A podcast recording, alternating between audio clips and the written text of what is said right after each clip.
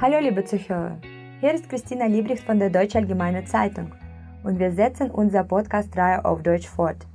Heute stellen wir euch Konstantin vor, der zusammen mit Simon, der ihr bereits kennt, Sprachassistent im Sommercamp war. Konstantin hat vor kurzem sein Abitur gemacht und an verschiedenen Projekten und Programmen teilgenommen. Vermutlich war es deshalb fast unmöglich, diese Gelegenheit abzulehnen. Neue Eindrücke, ein neues Land und neue Kontakte.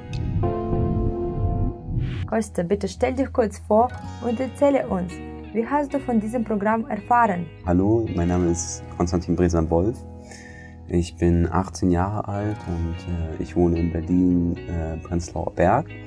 Ich bin äh, derzeit noch irgendwo etwas zwischen Schüler und Student wie du auch schon äh, gesagt hast.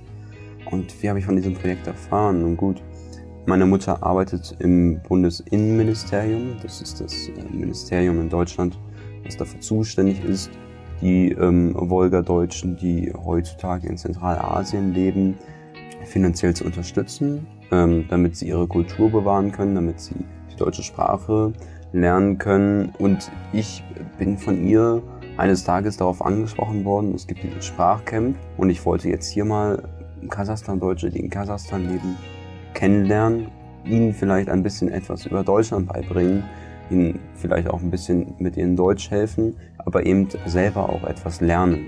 Du bist schon zwölf Tage hier in Kasachstan, hast Almaty besucht und einige einheimische Jugendliche kennengelernt und die hiesige Küche probiert. Welche Dinge haben dir besonders gefallen und was fandest du außergewöhnlich? Vielleicht zur hiesigen Küche etwas. Ich fand äh, diese, diese, wir hatten einmal Plov tatsächlich hier im Camp, das war ganz lecker. Wir hatten oft Manti oder Pelmeni, das finde ich auch immer äh, sehr lecker. Das hat einfach was und das äh, macht so schön satt. Und vor allen Dingen Tee zu jeder Mahlzeit, das war eine Umstellung für mich. Das gibt es in Deutschland gar nicht. Tee gibt es vielleicht zum Frühstück, vielleicht äh, zum Kaffee und Kuchen, also so Vesper. Aber inzwischen habe ich mich daran gewöhnt und ich finde es eigentlich äh, sehr angenehm. Es ist sehr äh, schön und es hat was. Wie du schon erwähnt hast, Almaty. Almaty hat mir extrem gefallen. Es war etwas Neues für mich. Ich bin als Berliner auch an eine multikulturelle Vielfalt gewöhnt. Aber so wie sie, wie sie in Almaty existiert.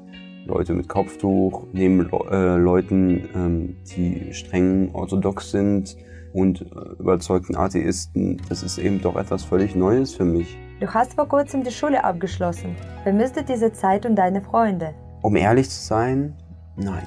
Also ich hatte eine schöne Schulzeit, vor allen Dingen, ähm, ich weiß nicht, ob alle Zuhörer mit dem deutschen Schulsystem vertraut sind, eine sehr schöne Oberstufenzeit, das heißt eine sehr schöne 11. und 12. Klasse. Trotz der pandemischen Lage, wo wir auch oft ganze Halbjahre ähm, zu Hause gesessen haben, nur vor unserem Laptop, hatte ich trotzdem tolle Erlebnisse, tolle Freundschaften. Aber im Endeffekt bin ich auch froh, dass es vorbei ist. Ähm, nicht, weil ich auch die Schule nicht mochte, ich mochte meine Lehrer, ich mochte die Fächer. Aber äh, alles muss einmal zu Ende gehen, damit es schön ist.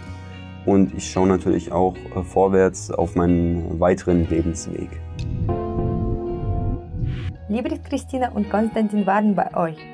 Wenn euch der Podcast gefallen hat, teilt ihr bitte mit euren Freunden.